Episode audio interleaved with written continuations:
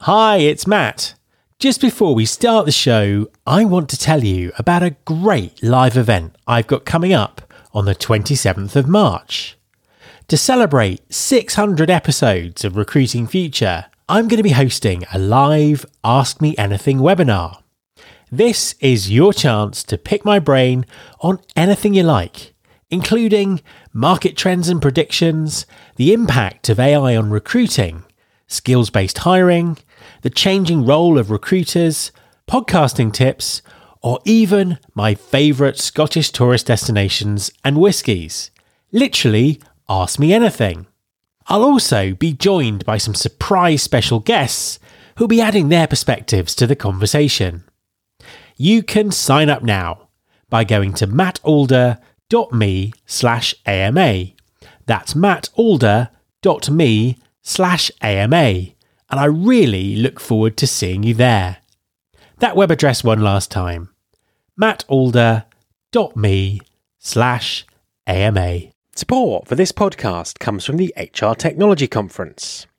HR Tech has been the industry leading independent event for more than 20 years, and it's the place to be September 11th to 13th to gain the innovative strategies needed to drive business success today while preparing for tomorrow.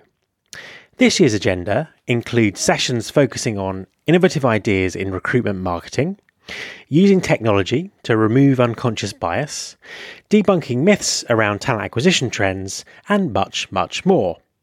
At the expo, you'll get to see the first hand offerings of more than 400 vendors, including many in the recruitment space.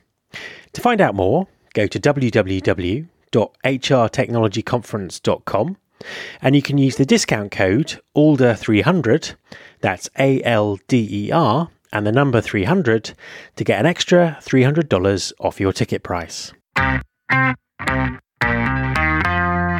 There's been more of scientific discovery, more of technical advancement and material progress in your lifetime and mine than in all the ages of history.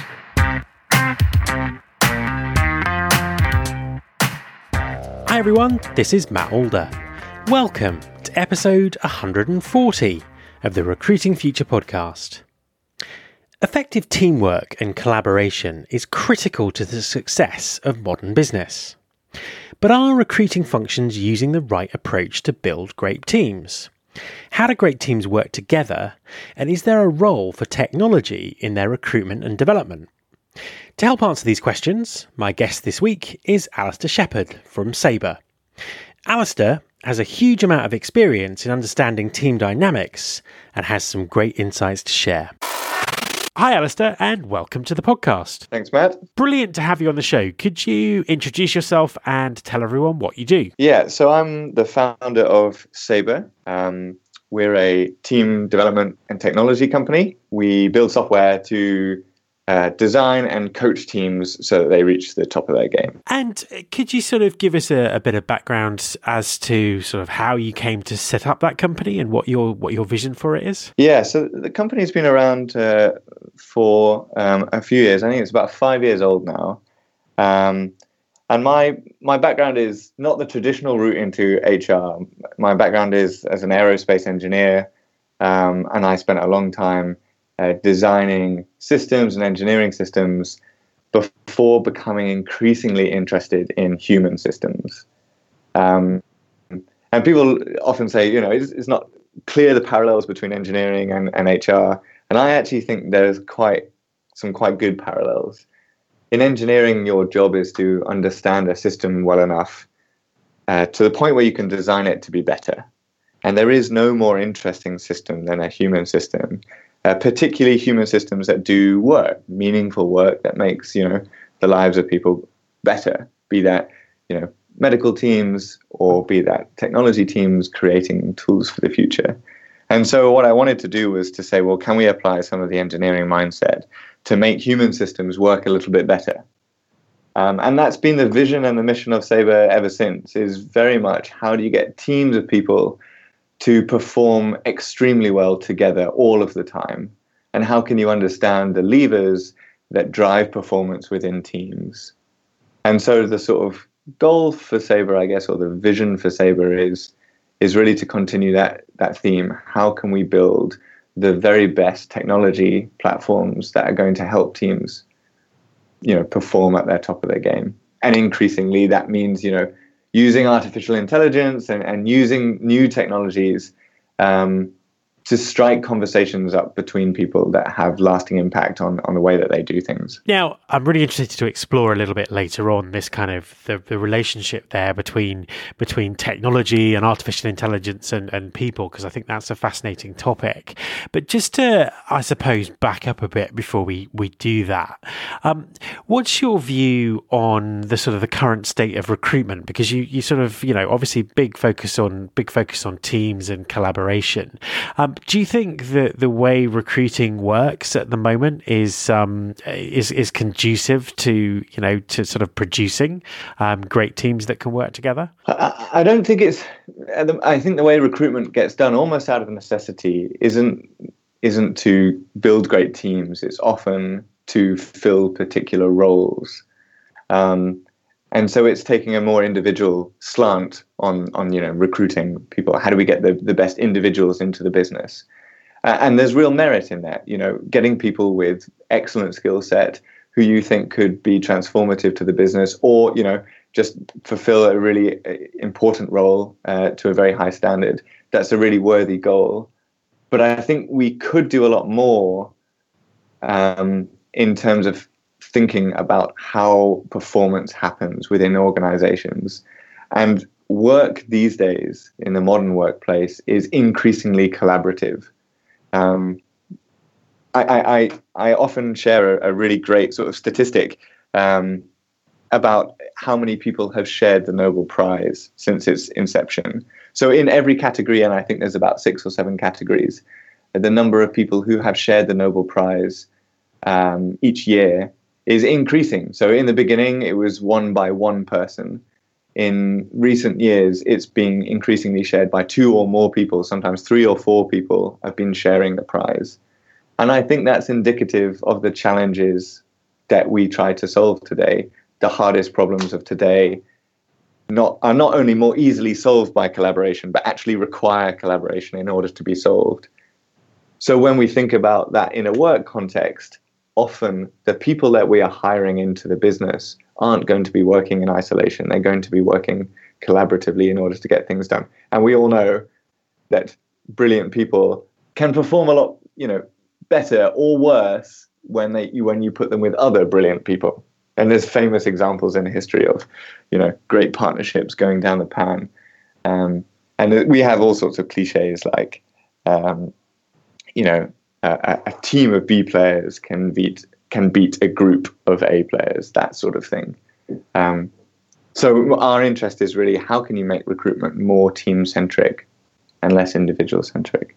I think that's very interesting because um, one of the the arguments that seems to have sort of uh, raged over the last uh, ten years is this kind of this whole kind of art versus science in recruitment, and I suppose in management and, and leadership as well. That um, uh, you know, they're, they're, on the one side of the um, uh, uh, of the fence, you have uh, you know technology and analytics and uh, you know predictive analytics and um, artificial intelligence and, and, and all this kind of stuff. And then on the other side, you have um, you know this view that actually you know human to humans and um, uh, you know a good recruiter is a good recruiter because they have you know this this kind of human skill and experience, and you can't replace that with you can't replace that with with with with science, but but obviously, you know, it, it's kind of causing a problem when we, we're sort of thinking about how you, you know, how you, how you sort of build and manage um, successful teams. Where does where does sort of technology and, and, data fit into this, and how how do you kind of sort of square that argument between uh, between art and science? I mean, I think the answer is it's both art and science. Um, it's neither one nor the other data sh- should be uh, a very useful tool, um, but it isn't an end in itself. And ultimately, what we're trying to do is use data to help human beings work better with each other. So if you totally remove the human pro- from that process, um, and you're then you're just left with machines, uh, which is obviously not you know not what we're looking for. We're we're trying to get human beings to work better with each other.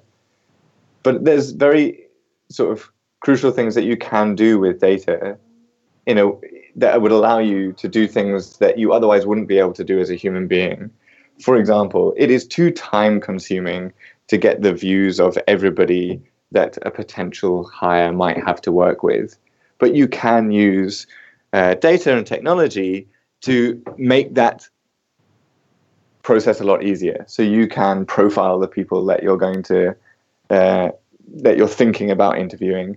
You can profile the people that they are likely to work with, and you can use the the data from those two two surveys to get a fit score, for example, between potential candidates and the team that they're going to have to work with.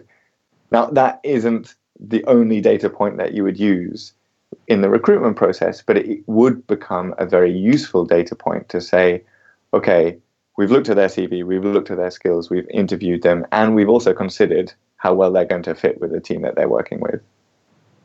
So it's about adding together all of these different data points um, and then making a decision based upon a range of data points rather than, you know, trying to automate the system too too much. And how, um, you know, from your experience, how have you seen that? How have you seen that working in working in working in practice? Um, you know, how does it work practically, and what what what kind of um, uh, you know results and value are people getting from um, that sort of data technology driven approach? I mean, the, the biggest thing it gives people is just a sense of confidence that they're making the right decision ultimately it's very useful to leave the decision down to a human being rather than leaving it in, you know in the hands of a robot. And in Europe at least there's new regulation that says you know GDPR says that uh, individuals must have the ability to to uh, question um, an algorithm uh, and repeal against a, any algorithm made decision. Um, but it's very useful to be able to say, okay, well, these are the data points that we used to make this decision, and, and this is what it this is what it says. And if you're building fair algorithms that are genuinely looking at, you know, the right metrics, then we shouldn't be scared about you know using them to give us confidence that we're making the right decision. So when we've worked with with particular clients who in the past might not have been able to use culture fit assessments, they've been able to you know, ask questions of their candidates using technology, ask questions of their existing employees using technology, and then use our algorithms to to get a fit score between the candidate and the, the potential team. I mean, that's the, the, you know that that's that's kind of really interesting, really interesting, interesting stuff. And I suppose, um, you know, without asking you for the, the precise details about how your algorithm how your algorithm works. Um, you know what what's kind of going into that that that fit score? What's the what's the thinking? You know what's the kind of the thinking behind it? What's it what's it looking for? Yeah, it's looking for really human things. We're really not trying to reinvent psychology. We're not trying to reinvent teamwork. It's as old as the hills, uh, you know. And and when you do try to reinvent it, um, you either end up back at what everybody already knows, you know, the, the conventional wisdom, or you're wrong, generally speaking. Um, so the things that we look for are things that have, you know, that we all know to be true already.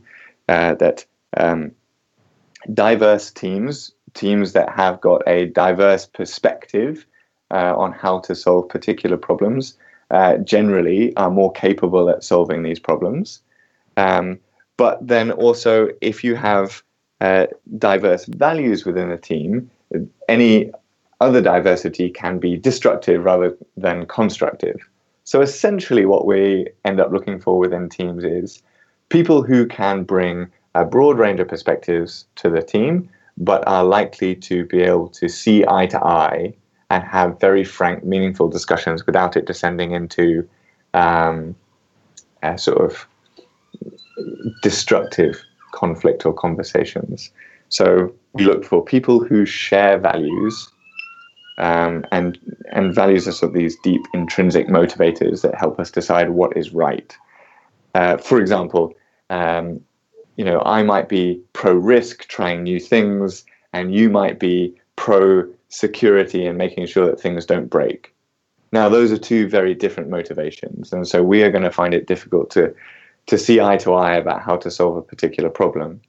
If you and I both shared the same motivations, like it's we both agree that it's very important to minimize any chance that this project could go wrong, then we can have a really good debate about the approach that we should take.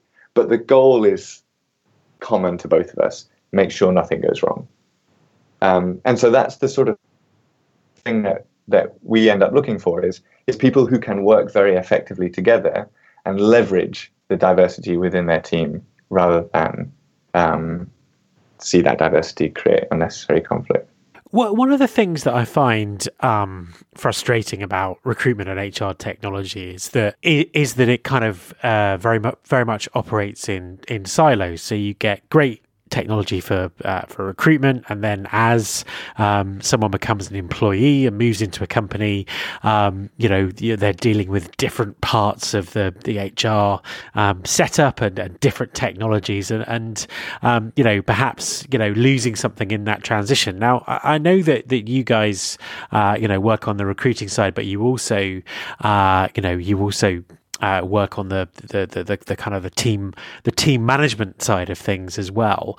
What what kind of advantages have you seen from being able to, um, you know, uh, use this approach throughout the kind of employee life cycle rather than just uh, sticking with the recruitment part? Yeah, it's, it's actually the sort of team development um, is really where our focus is um, as a company. Um, so getting the right people into the business in the first place is an important step. It sets a right foundation. Uh, but we all know that um, you know teams need continual development. They need continual training. Uh, this is something that applies to all types of teams. You know, be it sports teams. Uh, sports teams are a great example of people who have dedicated coaches to help that team reach the top of their game. And the same is true of, of workplace teams. Uh, but generally speaking, only the senior most teams within the business uh, receive dedicated support or coaching about how they can work better as an individual or as a collective. And what we think technology could provide is a way to scale the learning, development, training, and coaching aspects that are currently only reserved for senior teams and make them available to everybody within the organization. And that, for me, is the exciting promise of technology it's not that you could do something radically different. It's just that you could make things, you know, high quality training available to more people. So, what are the key learnings that you've that you've taken taken from that? How uh, you know how do humans and, and artificial intelligence and, and technology how do they how do they work well together? What what are your what are your sort of key findings? Yeah, it's a, it's a good question. So we we've got a, a product called CoachBot, which is uh, a digital coach for teams. Um, and its job is to see if it can help teams improve the way that they work with each other. So it sounds like a, an easy enough goal, um, but it becomes quite a difficult challenge when you try to get technology to do that process on its own. Uh, and one of the things that we learned is that uh, human beings really don't like to be judged. And so any performance management system or coaching system that grades people uh, tends to see disengagement. For example, um, if we've got a, a, a, digital coach which is trying to evaluate how good we are at setting and sticking to our goals, if we grade the team and say, hey, you guys are a four out of 10 in terms of goal setting, uh, that's quite a demotivating statement. And it is demotivating regardless of where you sit on that spectrum. So, you know, if you're a 10 out of 10 across the board, you know, you're good at goal setting, you're good at communication, you're good at decision making, um, you're good at uh, defining and sticking to norms of behavior within your team. You've got well defined roles and responsibilities. Let's say you're nine out, nine out of 10 across the board. What you really want to know as a team is okay, so we're a good team, but what can we do to be better? Conversely, if you're a two out of 10 across the board, you know, you're one of the worst teams in the business, you don't need to be told that you're the worst team in the business. What you want to know is, okay, what's the one thing that we can do to be better? And so, one of the lessons that we learned early on in the development of CoachBot is when you're using technology to coach and develop teams, it's extremely beneficial to simply phrase it in a development setting. So, rather than saying, hey, you guys are terrible at goal setting, we could say, teams like yours typically find it useful to reevaluate their goals fairly regularly. Tell me, how do you feel that you're you know doing against achieving your goals? and then we can help teams have a conversation around that. So the way it typically works is we gather a little bits of information from people during the week. You know, we send them an email, ask them a couple of questions, and then we use the data from all of those questions to figure out, okay, where is what's the most important thing that this team should be talking about? You know, what's the elephant in the room that this team, you know, all know on an individual level but haven't collectively spoken about? We can use technology to to gather that information, and we can present it back to them in their next team meeting to say, hey, it seems like it would be a great time now to reevaluate where you are against your goals. And here's a framework for doing that. And you can have a, you know, a discussion about that in your next team meeting. And then the other key thing that technology can do is check in with you to help make sure that any actions that you set are being adhered to. It's that stickability piece. One of the things we spoke to coaches about when we were designing this in the in the beginning was what is the you know the thing that human coaches struggle with the most, and often it is when they leave and they've delivered a great coaching session, the team are you know really really fired up, and then they go away, the coach goes away, and the team goes back to work. And then work happens and they forget all of this great stuff that they were taught in their coaching session. And so technology can keep that coaching session alive and it can say, hey, we set some goals last week. Um, just want to check in. How do you how do you feel that you know your progress is towards those goals? Just those simple reminders can really make behavior change last. There's a huge amount of talk in the um, in HR circles at the moment about the, the the the power and the potential of predictive people analytics. What's your what's your view on that? I mean, obviously, you know, working for a company that's collecting a huge amount of data, uh, you know, on people and performance and, and values and all that kind of stuff. Um, you know, can that data actively, uh, can that data accurately predict predict the future and uh, you know help, uh, you know, help people make decisions based on what might happen? It, it absolutely can. Um, so our profiling product base uh, can, with a reasonable degree of accuracy, predict the performance of a team uh, simply based upon cultural fit. So if you're thinking about hiring somebody, um, the base scores that you get can predict the performance of that employee. Now, the question is not is the prediction accurate, but is the prediction useful? Um, and often human beings don't like to feel that they're not in control of situations. So it's about using the intelligence, it's about using the predictions in a way that is going to be beneficial for the people who have to make decisions off the back of that data. So if um, you know you predict that this team is uh, not going to perform so well, um, it is about phrasing that prediction in a way that gives them control and agency over doing something about it, rather than just judging them and saying, "Hey, looks like you guys aren't going to do so well. We're going to report that to your manager. That's a very disempowering use of predictive analytics. Um, so, and, and, this was this was articulated, I think, really clearly in a in a sort of statement that uh, I heard at a, a, conference that was actually called the Art and Science of um, People Analytics, and it was a very senior member from the automotive industry um, on the panel and he said, if you show fair data to fair people, they will make fair decisions. And I think that's true if you're designing an engine, you know, make the exhaust nozzle a little bit bigger rather than a little bit smaller, and you'll get better performance. But it, when you show fair data to fair people about people, they'll make emotional decisions. And this is the thing that the analytics community, I think, uh, will struggle with um, as our predictions get better and better. Uh, it is not going to be simply good enough to be right. It is going to be more and more important to be useful. So, final question: There's obviously you know a huge amount of change going on in the um, in the in the people space at the moment. What you know, what are your what's on your radar for the next eighteen months? What do you think the uh, you know the biggest shifts or biggest changes are that we're going to see um, kind of in the in the short to medium term? Well, the, the, the shift that we are really trying to promote and actually are really pleased to see is starting to happen is a shift towards team based performance management. So companies are realizing that the performance in their organizations is being driven by the unit of the team rather than individuals. And they're starting to say, okay, how can we start to build structures that would leverage this? How can we do team based performance management? Um, how can we do team based reward and recognition?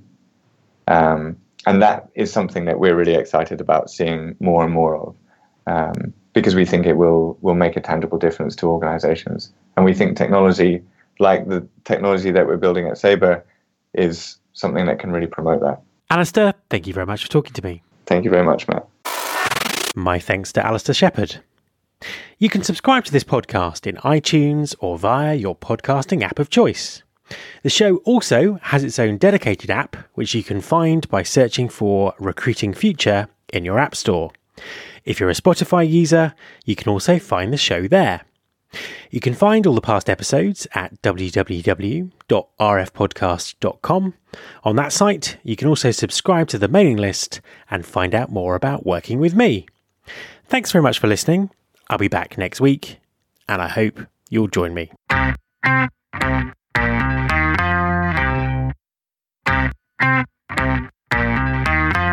This is my show.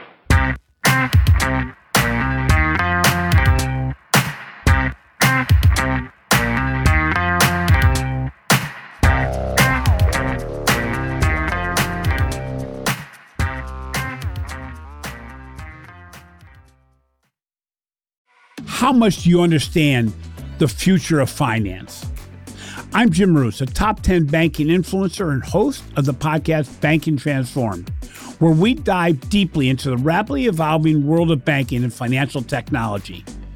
Join me as I interview industry experts, thought leaders, and innovators as they unravel the latest banking trends, disruptions, and game changing technologies reshaping the world of finance. Redefine your understanding of the banking ecosystem. Subscribe now to Banking Transformed, available wherever you get your podcast and now available on YouTube.